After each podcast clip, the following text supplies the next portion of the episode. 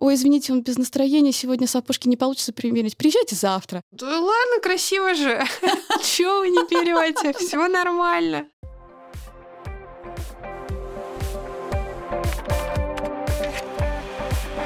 Всем привет! Это подкаст «Сделали в России», созданный Алиэкспресс и студией Brainstorm. И я, его ведущая Юлия Чайкина. Мы рассказываем истории предпринимателей, которые создают конкурентные бренды и товары в нашей стране, вопреки стереотипам о том, что это невозможно. В разговорах с ними я выясняю, как устроен современный бизнес по производству одежды, косметики, детских игрушек и других вещей, которые мы заказываем на маркетплейсах, и как добиться успеха в каждой из этих категорий. В этом выпуске мы поговорим о производстве детской одежды. Детских брендов много, начиная от больших масс-маркетов до частных магазинчиков в Инстаграме. Одежда вообще хороший рынок для малого бизнеса. Он гораздо менее консолидированный, чем, к примеру, индустрия косметики – если в косметике топ-10 компаний занимают 80% российского рынка, то в одежде только 20%. А поскольку пандемия сильно подтолкнула онлайн, за прошедшие полтора года бурно выросли продажи одежды именно на маркетплейсах, выйти на которые не так уж и дорого. В сегменте детской одежды меньше рисков, чем во взрослой. Даже в тяжелые времена родители могут отказаться от покупки, например, для самих себя, но не для своего ребенка. Именно поэтому российский рынок детской одежды не просел во время пандемии, в то время как рынок одежды для взрослых упал почти на четверть. Как формируется детская мода? Есть ли какие-то особенные требования для производства одежды именно для малышей? Где ее производители ищут ткани? И на кого они ориентируются? На маму с папой или на вкусы самого ребенка? Как постоянно работать над узнаваемостью? Ведь со всех постоянных клиентов в этом бизнесе не бывают, они все время растут. Вопросов много, и сегодня я задам их по традиции трем героям, создателям собственных брендов оригинальной детской одежды. Сегодня я поговорю с Марией Зайцевой, основательницей бренда детской монохромной одежды и обуви из натуральных материалов Twinkle Stories. Сергеем Никитиным. Он учредитель компании «Батик», большого бренда верхней одежды и трикотажа, и, что самое интересное, огромного количества карнавальных костюмов для детей. И третий будет Анна Лазарева. Она иллюстратор и основательница бренда Sanex Moon, для которого сама придумывает уникальный дизайн и иллюстрации. И они очень нравятся не только детям, но и взрослым. Twinkle Stories Марии Зайцевой производит монохромную, пастельную и очень уютную одежду для детей. Вещи этого бренда напоминают одежду для взрослых, а начиналось все с детских сапожек. Маша выучилась на графического дизайнера и иллюстратора в британской высшей школе дизайна в Москве, а потом в университете Хартфордшира в пригороде Лондона. В 2015 году у нее родилась дочка. И когда девочка научилась ходить, у Маши появилась потребность в теплой детской обуви, которая подходила бы для московской погоды. Маша перебирала в интернете детскую обувь из натуральных материалов, но того, что ей было нужно, нигде не нашла. Тогда, чтобы получить идеальные сапожки для своей девочки, Маша пошла на маленькую хитрость. Тогда я стала искать, кто, собственно, шьет вообще из овчины. Почему бы не попробовать просто шить? Индивидуально одну пару? Да. Или речь шла уже тогда, нет, чтобы нет, 10? Нет, нет, нет, это индивидуально одну пару. Я просто стала искать, искать, искать, искать. И попала на китайскую фабрику. Я им пишу, что я менеджер крупной компании, и мне очень нужен образец. Маша! Да. Мне нужен образец э, для, возможно, дальнейшего там сотрудничества с вами. Они сказали, окей, я им там нарисовала, что я хочу. Мы все по почте полностью переписывались. И они прислали варианты, которые у них уже есть. Я сделала корректировки в них, какие я бы хотела сделать. И они мне сделали этот образец. Через месяц у меня пара уже была. Сколько вы заплатили? За эту я не платила вообще. То есть даже первоначальных инвестиций не потребовалось? Ну, как бы, если это можно считать инвестицией, то да, потому что последующие пары я уже, конечно, за них оплатила, но это как бы было только для ребенка. Но этот образец оказался оказалось идеальным, то, что вам нужно? Да. И у меня ребенок вышел в этой обуви на площадку, и я примерно сразу 20 человек набрала, кто еще хочет их купить. И тут я подумала, угу. Я написала, сколько мне будет стоить там в районе 20 пар. Прикинула, сколько я смогу продать. Подумала, ну, в принципе, можно в это поиграть. То есть мне эти 20 пар пришли зимой уже прям такой зимой-зимой. Кто-то купил их, кто-то уже не купил. И я-то подумала, что нужно куда-то их, собственно, деть. Итак, чтобы продать первую партию сапожек, 1 декабря 2016 года Маша создала собственный сайт, страницу в Инстаграме и придумала название Twinkle Stories. Она самостоятельно изучала, как раскрутить бренд в соцсетях и понемногу набрала подписчиков и, соответственно, своих первых покупателей. Сейчас в Инстаграме Twinkle Stories почти 45 тысяч подписчиков, и это по сей день остается основным каналом продаж для Марии. Вторая партия была 80. Это было практически сразу же в конце этого года. Я заказала на той же фабрике. Но 80 из них 50% пришли бракованные. И это был, конечно... О, и вот тут началось и тут, самое и тут интересное. Я, да, и тут я поняла, что надо перемещаться куда-то в Россию, потому что там я начала писать. Они прекрасно говорили по-английски, когда я с ними переписывалась, но как только я захотела решить проблемы с браком, они сразу «моя твоя не понимать», «yes, yes», «no, no», «sorry, sorry», «о, да, да, да». И, в общем, ну, не поезжу я в Китай. Одна собралась, говорю, муж, извини, пойду там решать проблемы. Нашла сапожника здесь. В Москве? Да. Принесла ему э, мешок, прям мешок этой обуви, показала, что мне где нужно сделать, и он э, в нерабочие часы мне все перешил, переделал. Круто. А потом вы сказали, что сразу поняли, что надо уже искать в России да, производство. Да, да. И я, я как поняла, это я тоже не... через интернет? Да, как все это было. Да, да, именно так. То есть я в принципе вообще мне все, все, что я делала, я все делала из дома на диване. На сайте у вас написано, что вы делаете вещи в кожаном ателье в городе Киров и в городе Калининграде. Как вы нашли эти фабрики? Точно так же через интернет я нашла и ателье, и э, мастерскую, которая работает при фабрике кожные, там они из разных изделия изготавливают из кожи. При большой фабрике у них есть маленькая мастерская. С Калининградом мы закончили недавно работать, потому что они больше не могут потянуть наши объемы.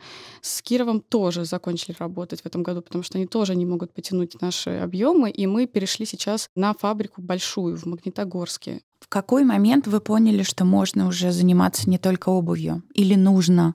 Или вот откуда возникла идея делать дальше детскую одежду? На самом деле, это, может быть, прозвучит немножко смешно. Я поняла, что в Инстаграме в ленте не очень красиво, когда там одна сплошная обувь, нужна какая-то еще одежда. Это было так. Я фотографировала, просто ну, мне нужен был образ, и я всегда использовала какую-то другую одежду, других брендов. И мама постоянно спрашивали, а, а что вот это за кофточка, а что вот это за штанишки? И я думаю, ну, что, что такое? Пускай это будут мои штанишки, и пускай это будет моя кофточка.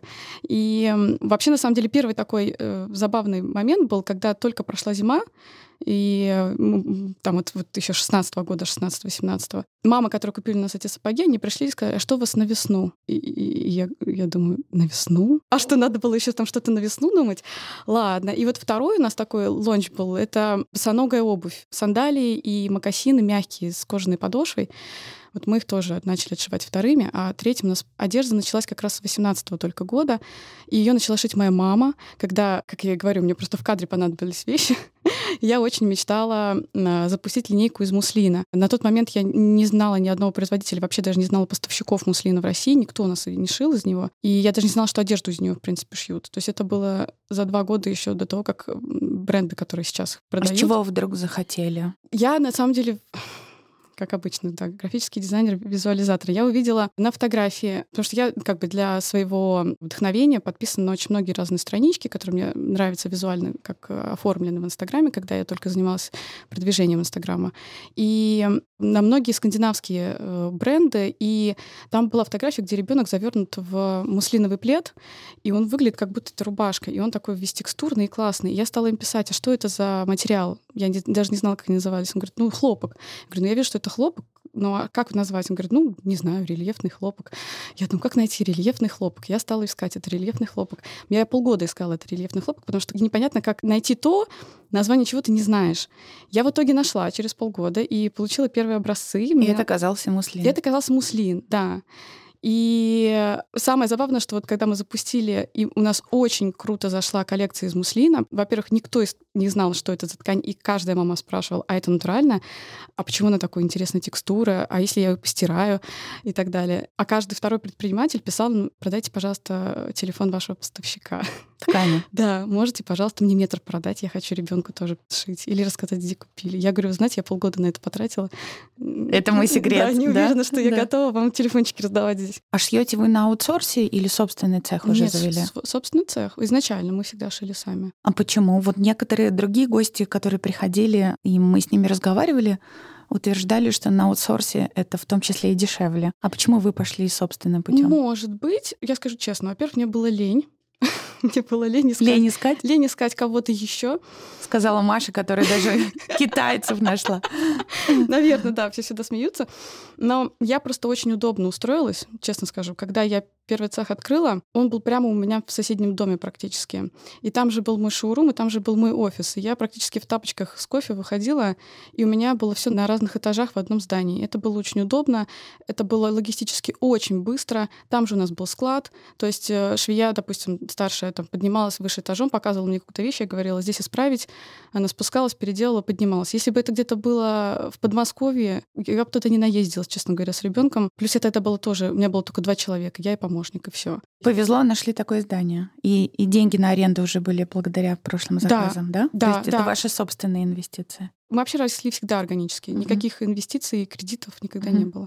То есть э, всегда все я вкладывала из Да. уже Но вы сказали, что сейчас уже другое здание. Да, сейчас вот мы переехали э, на электрозавод. Почему пришлось поменять? Просто нас тупо выселили из того здания, где мы были, потому что там... А, вот они, будни предпринимателя. Да, и это сделали достаточно резко, и я еще в отпуске находилась в этот момент. Ну, то есть это было, конечно, тяжело, но я решила, что это значит шаг взять что-то побольше. Какие затраты на оборудование? Сколько народу там сейчас работает? Сейчас у нас конструктор, э, ну, скажем так, в общей человек 7, наверное. Оборудование покупали сами? Да, Сколько конечно. потребовалось? Это было все постепенно. Наверное, на первые такие машины ушло в районе 60, наверное, тысяч. Стол еще, ну, где-то 60-80, наверное. Это чтобы маленькую комнатку оборудовать.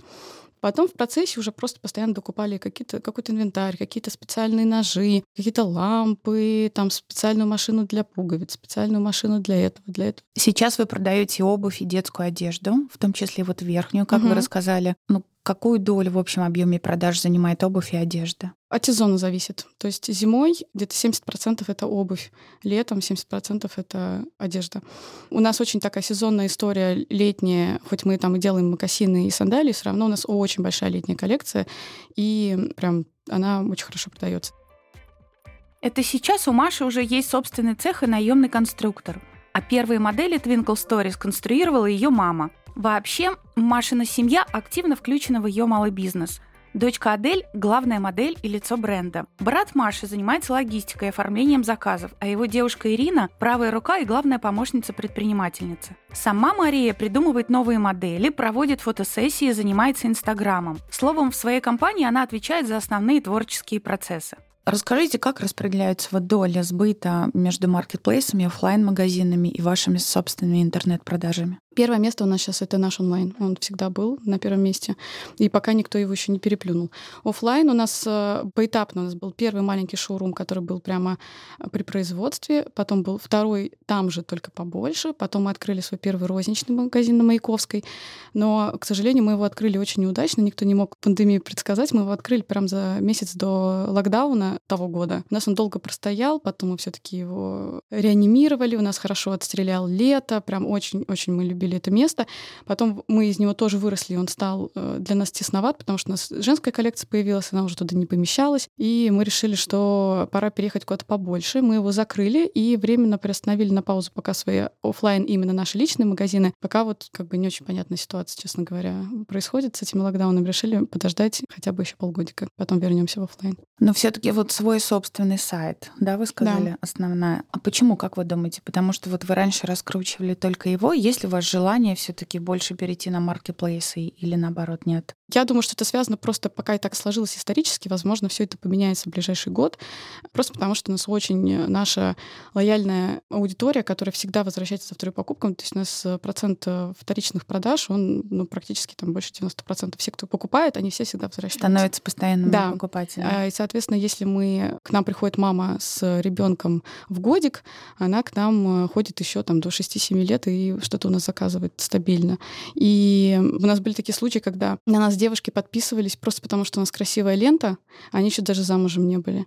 Потом в этом году они выходят замуж, через год они рожают ребенка, через год они приходят к нам и говорят, представляете, я три года на вашу страничку подписана, я даже думать не думала, что я через три года приду и у вас первые пинетки своему ребенку покупать буду. Чудесно. А сколько вы сейчас продаете в месяц? Какие объемы продаж? Сапог у нас, э, ну и вообще зимний коллекция, немножко не выполнен в ноябре пока что. Но вот сегодня мы получили первую партию. Надеюсь, что мы очень быстро Но это сколько догоним. в штуках? 400 штук сейчас пришло. А одежда? Одежда, я просто, честно говоря, немножко затрудняюсь ответить на этот вопрос, потому что я не очень в курсе именно в цифрах, в штуках, э, сколько их там у нас э, было продано именно по месяцам. Но если вы начинали с нескольких сотен тысяч рублей продажи, то сейчас Если в рублях говорить, у нас в среднем а, там около 2 миллионов в месяц получается. Мне еще интересно поговорить про логистику, Да. потому что другие гости студии, мы разговаривали не только с производителями детской одежды, но и с другими предпринимателями по другим направлениям. Большинство из них все-таки говорят, что доставка, логистика — это кошмар, и пускай это делают профессионалы А на это- аутсорсе. А это у нас э, есть э,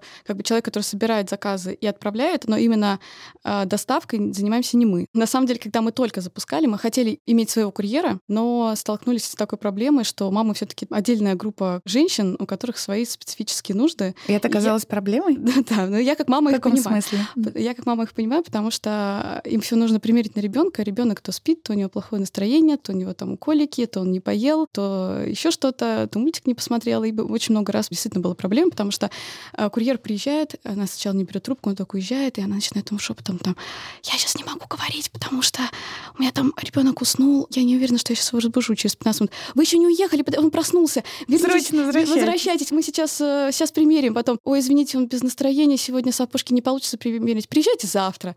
И вот это так постоянно. И вот э, не попадали то в сон, то в еще что-то. И, в общем, мы решили, что пока это не для нас, пускай это на себя возьмет какая-то крупная компания, которая все издержки берет на себя, у которых большое количество этих курьеров, все налажено, и там четкое уже распределение там, по времени, по деньгам. А как вы работаете с клиентами? Расскажите вообще, как выглядит ваш среднестатистический клиент, кроме того, что это мама ребенка? Как вы привлекаете новую аудиторию, если есть такая задача, вот новых У клиентов? нас почти больше половины наших э, мам живут в Москве или в Санкт-Петербурге. И у нас очень индивидуальный подход к каждой маме, особенно потому что они очень любят э, записывать голосовые сообщения и вообще переписываться. Либо поздно ночью, когда дети ложатся спать, либо днем, когда у нас там все кишит в работе, а у нее, видимо, как раз ребенок лег на дневной сон. Мы на самом деле это очень любим. То есть мы это периодически обсуждаем, потому что мы каждую маму, у нас огромное количество покупателей, с которыми мы знаем по аватаркам, по именам, по никнеймам или по тому, что они покупают, или как они любят, чтобы с ними общались. Одна только голосом записывает всегда, другая всегда только через э, своего водителя, третья всегда спрашивает, а как вы думаете, подойдут ли эти сапожки под это? И начинает высылать нам 250 фотографий одежды, которую она где-то купила, подойдут ли, значит, наши сапожки под это. Мы говорим, конечно, подойдут. Я смотрю вот со стороны а, на ваш бизнес. Достаточно большая лояльная аудитория, которая обеспечивает вам а, сегодняшние вот объемы продаж. Но дети растут. Означает ли это, что вы будете дальше менять свой ассортимент к новым потребностям вашей же состоявшейся аудитории или хотите привлекать Это хороший других? вопрос, сейчас расскажу. Почему мы пока не хотим выходить из нашей сетки размерной? Это как раз то, о чем мы говорили. У нас сейчас где-то до 120 до 130 по росту. Это, ну, в среднем там до 6-7 лет. Ну, кто-то, может быть, кто низенький, там до 8 может купить лет. Мы себя позиционируем как для дошкольников, потому что когда дети идут в школу, там абсолютно другая э, нужда уже в одежде появляется, и очень много хотелок со стороны ребенка. А ребенок может как раз выбирать и хотеть что-то вот такое неординарное, кислотно яркое, или обязательно, чтобы здесь была Эльза на шапке, на трусах, на носках и так далее. А, то есть на продаже, на выбор ваших моделей уже влияет не только один взрослый. Да. Мгм. У меня просто уже другая идея для бизнеса есть. Это второй бренд. второй бренд, потому что ну, у меня, по сути, уже есть все. Я знаю, как это делается. Я знаю всю кухню изнутри. У меня есть свой швейный цех, у меня есть своя команда. Я уже начала этим заниматься. Второй бренд, но он будет для подростков. И он будет как раз полная противоположность тому, что мы сейчас делаем. Это будет бренд, который будет выбирать подростки. Но это не будет что-то пошлое там, с цветочками и радугой, и единорогами. Это будет скорее такой color block стайл, такой, знаете, когда там яркие краски обязательно, но это может быть асимметричный необычный крой, какие-то текстуры, карман вверх ногами. Ну, что-то вот такое с уникальными какими-то приемчиками интересными, классными который может зайти именно уже ребенку. Маша, а вот за эти прошедшие пять лет были моменты, когда хотелось все бросить или спросить себя, зачем я вообще начала этим заниматься? Я просто, знаете, еще очень позитивный человек. Наверное, другой кто-нибудь... Я вижу. Уже, да, другой кто-то бы уже давно, наверное, все закрыл, распродал и сказал бы, ну все, я не готова. Самая большая проблема, с которой мы сейчас столкнулись, это вот с зимними сапогами, которые мы отшивали на фабрике. Это, знаете, как будто просто кто-то скрытой камерой наснимал и смеялся очень долго и очень много, потому что там все шло ну, прям аж не верится. И часть э, материалов была потеряна, не доехала до производства. Значит, разгрузили половину, половину уехала куда-то в другой город и потерялась. Потом, э, значит, менеджер сменился, наши дела не передал. Потом пришла не та окантовка. Еще потом всех посадили на карантин. Ну, то есть это просто бесконечный поток каких-то препятствий. И я понимаю, что себестоимость продукции, потому что я плачу людям зарплату, а до сих пор еще ничего не продаю, как бы себестоимость той продукции, которая придет, она увеличивается в разы. А мы уже заявили розничную стоимость. Я не могу ее сейчас повысить. Ну, как бы я же не могу сапоги там за 7 тысяч сейчас продать за 20. Я начинаю сразу все перерасчитывать, понимаю, что окей, ладно, я чуть меньше заработаю вот в этом месяце. К чему это приведет? К тому, что мы меньше сможем отшить в следующем месяце и так далее, и так далее. Поэтому приходится сразу быстро реанимироваться, что-то где-то там придумывать. Э, начинаем срочно рассказывать про наш супер непромокаемый комплект, пытаемся рассказывать про одежду и продавать одежду активно. Родители – это особая аудитория потребителей. Чтобы предоставить мамам комфортный сервис, основательница Twinkle Stories кропотливо выстраивает все бизнес-процессы. Наличие своего цеха позволяет ей быстрее запускать новые модели и контролировать их качество. А аутсорс логистики – избавиться от головной боли и сфокусироваться на производстве и продажах. И главное, ко всему этому Маша шла самостоятельно, постепенно изучая все нюансы и тонкости ведения бизнеса. Компания «Батик» Сергея Никитина крупная и заслуженная. Она работает на российском рынке уже 25 лет. За это время «Батик» одел, только вдумайтесь, 84 миллиона российских детей. Сам Сергей родом из Беларуси. Он начал заниматься бизнесом в 90-е с тремя компаньонами. Сначала они перепродавали искусственные шубы с белорусских фабрик, а затем отшивали их самостоятельно и продавали в городах Центральной России – Ярославле, Вологде и Костроме. В 96 году Сергей рассудил, что бизнес будет эффективнее вести на Урале, потому что там хватает густонаселенных городов. И переехал из Белоруссии в Екатеринбург. Со своими компаньонами Сергей разошелся, и его новыми партнерами стали супруга, сын и невестка. Сын отвечает за грузоперевозки, жена Валентина за производство и дизайн верхней одежды, а карнавальными костюмами она занимается вместе с невесткой. Трехлетняя внучка Сергея участвует во всех фотосессиях и позирует на подиуме. Вы начинали вот с детской верхней одежды. Я посмотрела у вас на сайте, у вас 14 серий карнавальных костюмов. Вот правда, это дико впечатляет. Я посмотрела, там еще в каждой серии очень много костюмов.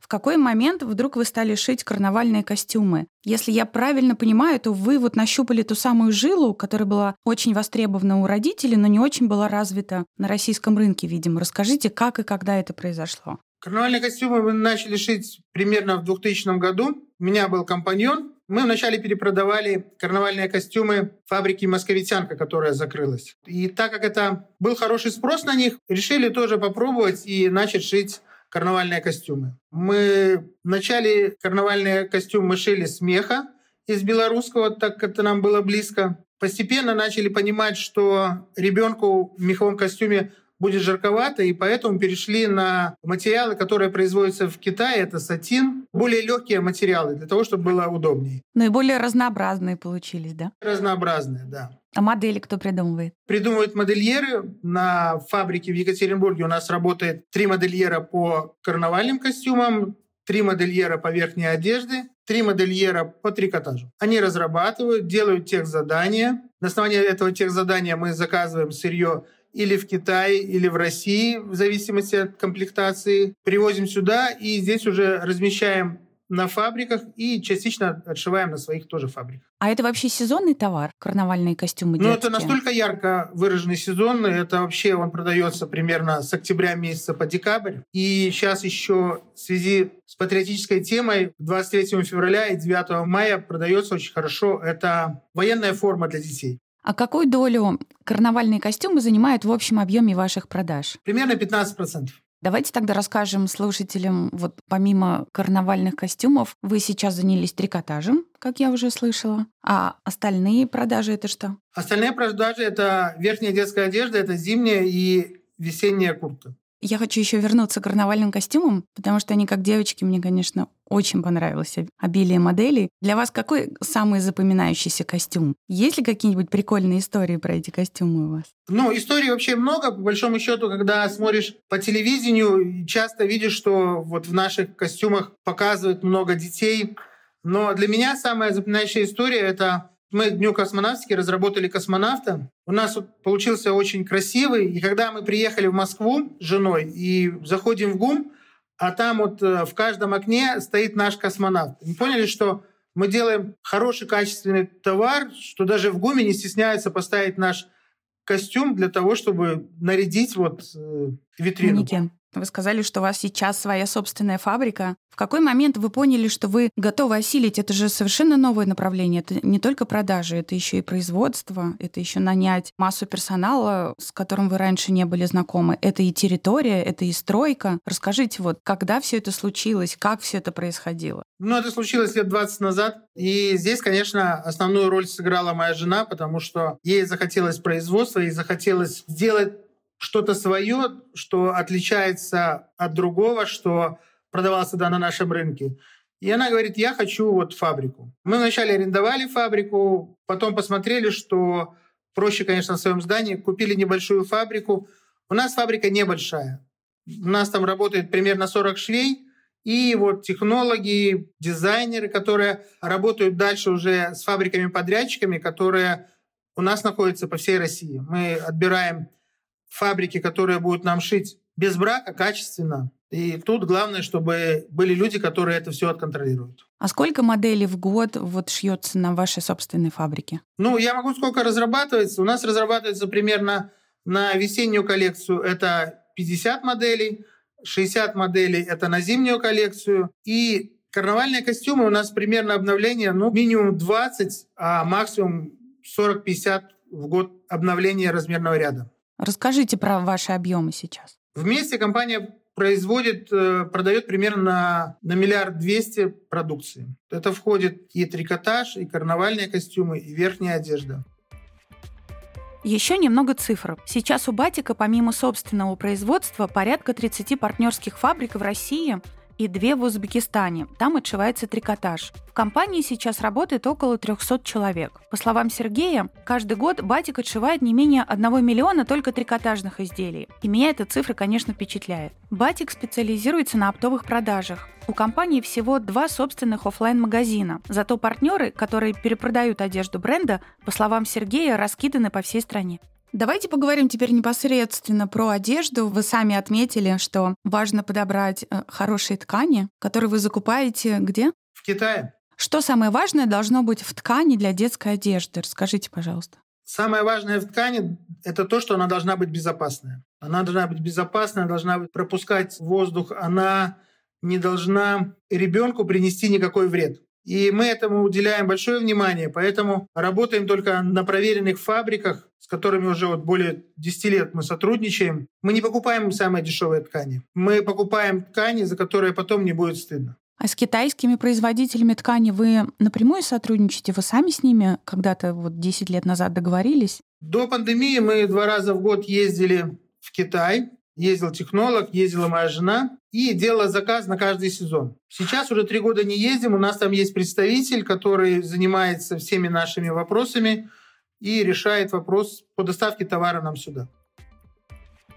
В онлайне Батик уже зарабатывает больше, чем в офлайне, а конкретно на маркетплейсы приходится более 15% всех продаж компании. Одежда бренда продается на главных интернет-площадках, в том числе и на AliExpress. Там Батик появился только в прошлом году. А уже в этом году Сергею удалось нарастить продажи в несколько раз. Мы попробовали, поучаствовали в каком-то конкурсе, точно не скажу в каком, выиграли второй приз. Нам выдали 300 тысяч для того, чтобы мы могли на этой площадке могли как-то развиваться. Ну и как? Вообще происходит очень хорошо. Если в прошлом году мы продали, может быть, 1500, то в этом году мы уже продали на 4 миллиона. И ну, для нас это хорошо. Ну, по-моему, это только начало, да, судя по тому, вот если взять разницу прошлый год 500 тысяч, 8 раз увеличение объема продаж за год. Ну, еще год раз. не закончился, у нас еще остается два месяца, причем это те месяца, которые самые, активные, самые основные, да? это угу. по и как по зимней одежде, так и по карнавальным костюмам, я думаю, ну, во всяком случае, хотелось бы, чтобы эта цифра была, ну, удвоилась. А расскажите, пожалуйста, вот с точки зрения прибыльности вашей деятельности, что выгоднее производить, трикотаж или карнавальные костюмы? Потому что мне кажется, но в карнавальных костюмах очень много деталей. Вот я специально посмотрела на вашем сайте, чего там только у вас не придумано. Это очень интересно. Но это же сложно, это же затраты дополнительные или как? Нет, у нас одинаковая наценка, что на карнавальные костюмы, что это мы высчитали минимальную наценку, с которой мы должны торговать, и поэтому придерживаемся во всех направлениях. Мы там закладываем, что у нас, возможно, останется минимальный остаток 5%, прибыль от 10 до 15%, расходы у нас составляют примерно 10%, и вот от этого и отталкиваемся. Сергей Никитин, как и наша первая героиня Мария Зайцева, построил бизнес вместе с опорой на своих ближайших родственников. Кейс Маши – это прежде всего про неоценимую помощь. А из истории Сергея понимаешь, что на итоговый результат влияет каждый член семьи. Ведь родственники — это не наемные сотрудники. С ними нельзя договориться жестко. С ними нельзя так просто распрощаться. Потому что их интересы и видения становятся не менее важными, чем твои собственные. И если, например, жена Сергея сказала «я хочу фабрику», значит фабрике быть. Анна Лазарева создала собственный бренд, став мамой. Санекс Moon производит практичные вещи с уникальными вышивками, дизайн которых Аня придумывает сама. А еще их можно стирать хоть каждый день и продолжать носить годами. Аня – художник с хорошим образованием и многолетним опытом работы в международных компаниях. Ее история предпринимателя началась в 2014 году, когда из-за политической обстановки заграничные контракты оборвались, и тогда Аня задумалась о собственном деле. Для меня таким толчком стало то, что я в Барселоне зашла как-то таким дождливым февральским вечером в маленький магазин марки Tiny Cuttons, которую никто тогда не знал, которая сейчас очень такая большая, серьезная. И меня прям поразил этот вот бренд, этот магазин, тем, что там не было никаких тракторов, мишек, зайчиков, не было никакой детской вот этой вот атрибутики. И то, что у них был супер классный дизайн внутри магазина. Ну как это было? Вы приехали домой там и сказали супругу, дорогой, я придумала, чем заниматься дальше? Дай я, денег или Я как? думаю, что да. Финансовый вопрос тут был не основной, потому что я придумала все это в семнадцатом году, а запустили мы магазин в восемнадцатом, то есть год был разработки. И за этот год непосредственно на разработку я потратила, мне кажется, ну, 1300 от силы. Что включал в себя подготовительный этап? Это разработка изделий, самих вещей, это разработка визуальной концепции, это сайт и отшив такой макетной коллекции. А ткани где брали? Как вы вообще вот поняли, вот где надо их покупать? Сколько времени на поиск ушло? Мне кажется, это просто вот это вот э, тот момент, который как такое проведение был. Потому что, значит, когда я все это придумала, я же, у меня же был опыт работы с брендами одежды довольно, ну, такой относительно обширный. Ну, обширный в том, что касается вот количества принтов, того, что я делала. И как иллюстратор моя работа, она заключается в тем, что я сижу за компьютером, что-то разрабатываю, ну, и отправляю уже заказчику. Я, в общем, начала к этому, подошла так же. То есть я сидела, что-то разрабатывала, там рисовала у себя на компьютере. То есть вопрос о том, как это вообще произвести все в рамках Москвы и Подмосковья, меня не посещал. Мне почему-то казалось, что мы где-то не в Москве 17 года, а в Гуанчжоу. И То сейчас волшебным образом кто-то придет и все это... ну, даже не придет, а то, что вот если я нарисовала какой-то конкретный оттенок лимонного цвета, Мгм. то я приду куда-то, и там вот он ровно Именно такой же. оттенок. Да, и в нужной, нужной ткани он вот будет в Мгм. любом метраже. То есть я просто на эту тему не думала. И когда, а, значит, нужно уже было, то есть все уже было как-то придумано и разработано, надо было это все шить, Передо мной встала задача искать материалы. И мне, я помню, что моя подруга, ближайшая, которая делала свой бренд одежды, также мне говорила, что есть некий склад ткани на армии. Арма, давайте расскажем служителям. Это кластер в одном из районов Москвы. То есть я приехала на арму. Даже вот сейчас я думаю, как, что, на что я рассчитывала. Ну, вижу там какую-то такую там табличку ткани. Поднимаюсь на второй этаж и вижу там просто рулонами. Лежит вообще прекрасное итальянское джерси. Это вот такое трикотажное полотно из вискозы с нейлоном. в Того самого случае. лимонного оттенка. Там не то, что того самого, а 12 прекрасных, изысканных оттенков от какого-то там светло-голубого до темно-синего. То есть получилось вот ровно то, что нужно. Мгм. Вот. И я думаю, что если бы вот это не случилось, оно бы как бы не пошло. Но вы схватили это прекрасное итальянское джерси. Да, и сделали на, из него первую коллекцию. Первая коллекция у нас всего включала около, там, по-моему, чуть больше ста вещей. И конструктор и швею Аня нашла через знакомых. Они разработали изделие, визуальную концепцию, сделали сайт и отшили макетную коллекцию. Первыми моделями стали свитшоты с вышивкой, свитшоты двухцветные велюровые и штаны. Их довольно быстро раскупили Анины подруги и знакомые. Но поскольку Аня к тому времени еще не настроила бизнес-процессы нужным образом, на старте ей пришлось понести большие издержки. Я правильно понимаю, что вот именно после первого успеха вы поняли, что бизнесу быть и развиваться Но будем я бы дальше? не сказала, у меня не было вообще сомнений никогда. Другой вопрос, что на первом этапе мы сделали очень много ошибок, которые финансово отразились просто потому, что не знали возможности вообще по оптимизации процесса. У нас небольшой коллектив и маленькая студия, то есть у нас всего, по-моему, 41 ментор, площадь студии.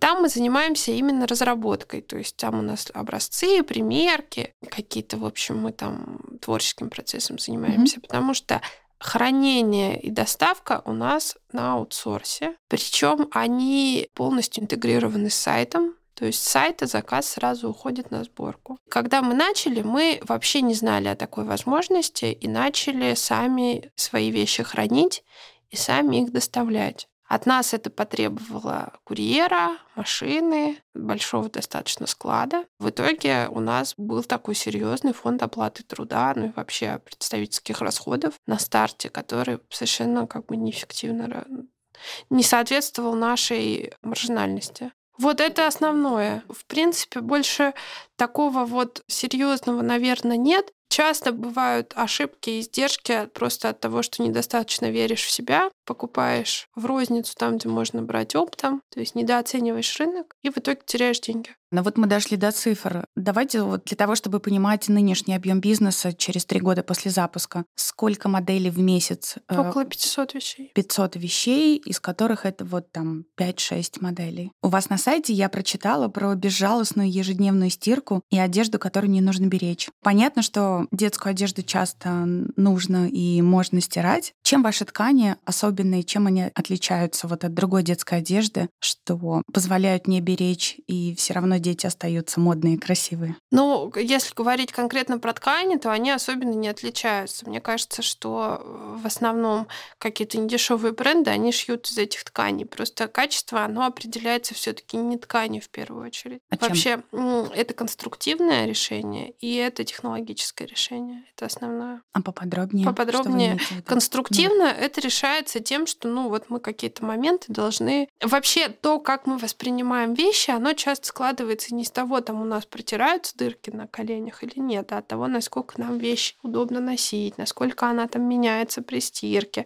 То есть вот это такой ежедневный experience взаимодействия с вещью, он как бы определяет, вот хотим мы каждый день надевать ее или там она вот... Ну, знаете же, бывает Знаю. такое, что-то что купил, вроде надел, и вроде это красиво и модно, но ты что-то походил, там тебе жмет, тут тебе какая-нибудь этот бирочка трет. Мы разрабатываем вещи на запас роста. Это э, определяет то, что у нас вот такой широкий очень шаг размерный. То есть мы, например, делаем размер от на рост, ну вот у нас один размер это, например, 128-140. То есть ребенок на рост 128 эту вещь надевает, и когда он становится там 142, он из нее вырастает. Технологически это мы пытаемся представить, как эту вещь эксплуатируют, и дальше уже придумываем какие-то решения. Ну, например, вот швы можно усилить силиконом. Если шов на него большая нагрузка идет, его усиливают силиконом. Или, например, вот у нас свитшоты, знаете, у свитшотов часто есть такая проблема, что у них ворот идет волной после стирки. Мы этот вопрос решили тем, что у нас на ворот мы ставим другого типа резинку, которая не имеет такого свойства. Ну, которая вот не совпадает с резинкой на Да. рукавах какая-то другая. Да. О, круто. Но вот эти прекрасные принты, которые... Да, то есть то, что мы используем Тот самый вышивку. лыжник, который мне дико понравился, футболисты, это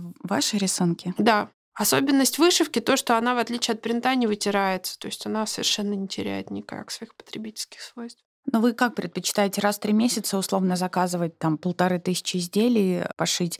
Или наоборот делаете специальные программы для того, чтобы увеличивать собственные продажи и соответствовать уже уровнем производства? Ну, это вообще сложный вопрос, потому что, например, то, что касается вышивок, то есть вот когда смотришь наши вышивки, кажется, что они такие простые, они такие как бы классные, коммерческие, но вот эта вот вся простота и легкость, которую очень легко себя эмоционально ассоциировать и покупателям, и ребенку, она не такая простая на уровне вот разработки. И зачастую бывает, что я просто жду, когда у меня накопится достаточное количество каких-то классных э, макетов, чтобы можно было на основе этого сделать тираж. И это форсировать практически невозможно, mm-hmm. потому что это должно как-то внутри появиться. Но бывает просто, что тираж, он диктуется рынком. Например, мы, у нас есть супер вообще успешное школьное платье, одно, которое каждый август просто за них идет драка за эти платья. Они вот сколько их не они все будут распроданы. Есть ли задача, чтобы бизнес дальше рос? И если такая задача есть, кроме органического роста, каким образом вы можете обеспечить? У нас очень специфическая аудитория. Наша аудитория — это в основном родители, это Москва и Петербург, и это родители творческих профессий. Как они про вас узнают? Я думаю, что это наши друзья, друзья друзей. А, то самое сарафанное радио. Ну, это сарафанное бесплатный радио. Бесплатный маркетинг.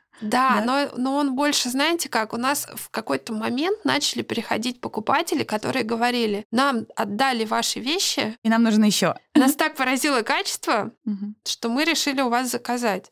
Вот, то есть вот такое сарафанное радио, оно просто гораздо эффективнее, чем любая реклама. Но для него требуется время. И я в какой-то момент столкнулась с тем, что я не понимаю, как можно радикально расширить аудиторию, даже представив большие вложения в рекламу, потому что наша аудитория настолько специфическая, что под нее особо и блогеров-то нету. Потому что блогеры, на которых наша аудитория подписана, обычно не берут рекламу. А просто, например, поливать рекламой, это будет для нас очень дорого, потому что очень много нецелевой аудитории будет захвачено. Потому что вот эту вот тонкую грань между нашей и не нашей аудиторией, ее даже описать сложно. Она внешне мы можем говорить, что это у нас там все актеры, режиссеры, художники, там архитекторы, но есть ведь и другие люди, и вот эта вот разница, она на каком-то ценностном уровне проходит. Я запомнила, что начинали вы, первые вложения были свои собственные, из своих собственных накоплений, это 300 тысяч рублей. Да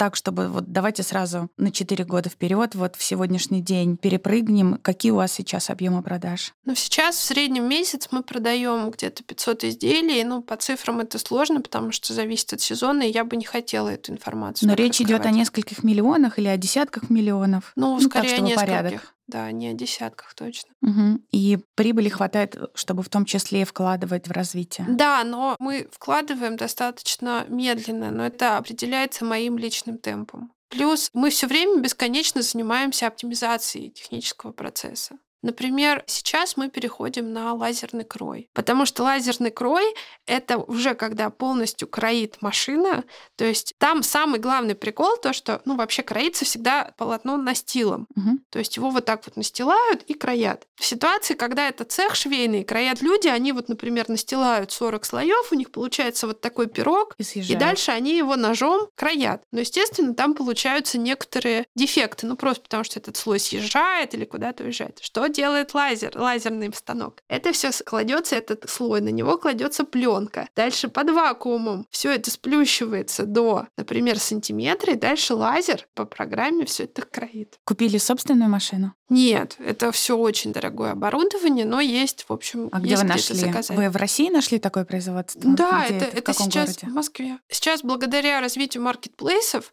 вообще появляются такие машины, такие технологии, которых даже раньше никто о них не слышал, и только вот в каких-то фантастических фильмах на тему легкой промышленности. А, надо же, то есть маркетплейсы, они же изначально создавались для того, чтобы стимулировать продажи и рост продаж, а все это теперь привело еще Конечно. к увеличению. В этом смысле это вообще потрясающе продвинуло всю индустрию. А были ли какие-нибудь истории? Потому что вот, ну, для меня, как для журналиста, предпринимательство — это всегда на самом деле опыт не столько успеха, сколько преодоления ошибок, каких-то обманов, каких-то препятствий. А, давайте а я вам несколько такое? расскажу Давайте. эпичных случаев. Да. Ну, сла... нет, на самом деле я сла... могу сказать точно, что каких-то таких радикальных ошибок, когда ты думаешь либо закрываться, либо с моста прыгать, либо брать кредит на 20 миллионов и все выгребать, такого у нас не было. И, наверное, я все-таки человек не такой душевной силы, чтобы, в принципе, преодолевать настолько серьезные обстоятельства. И вообще вот эта вот такая стойкость предпринимательская, это не моя сильная сторона, я хороший дизайнер. Но, тем не менее, вы не довели бизнес до такого состояния, чтобы нужно было бежать и бросаться. Ну да, но у Мгм. нас, в общем, мы такие рисковые идеи-то и не реализуем. Мгм. Вот, было два эпизода, когда просто вот я говорила про то, что очень важно на момент сдачи работы на производство все перепроверять.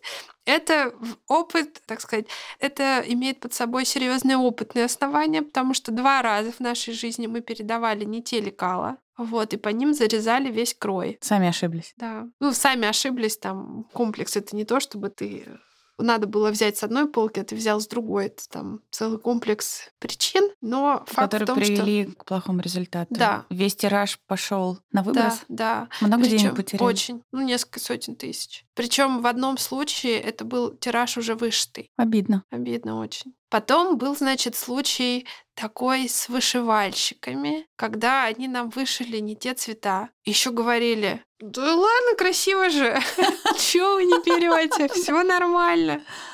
А там как решали? переделывали. Потом, конечно, опыт для нас увлекательный, когда мы перешли на аутсорс, а мы же за экологию, то есть не то, чтобы мы там за огромное потребление пластика.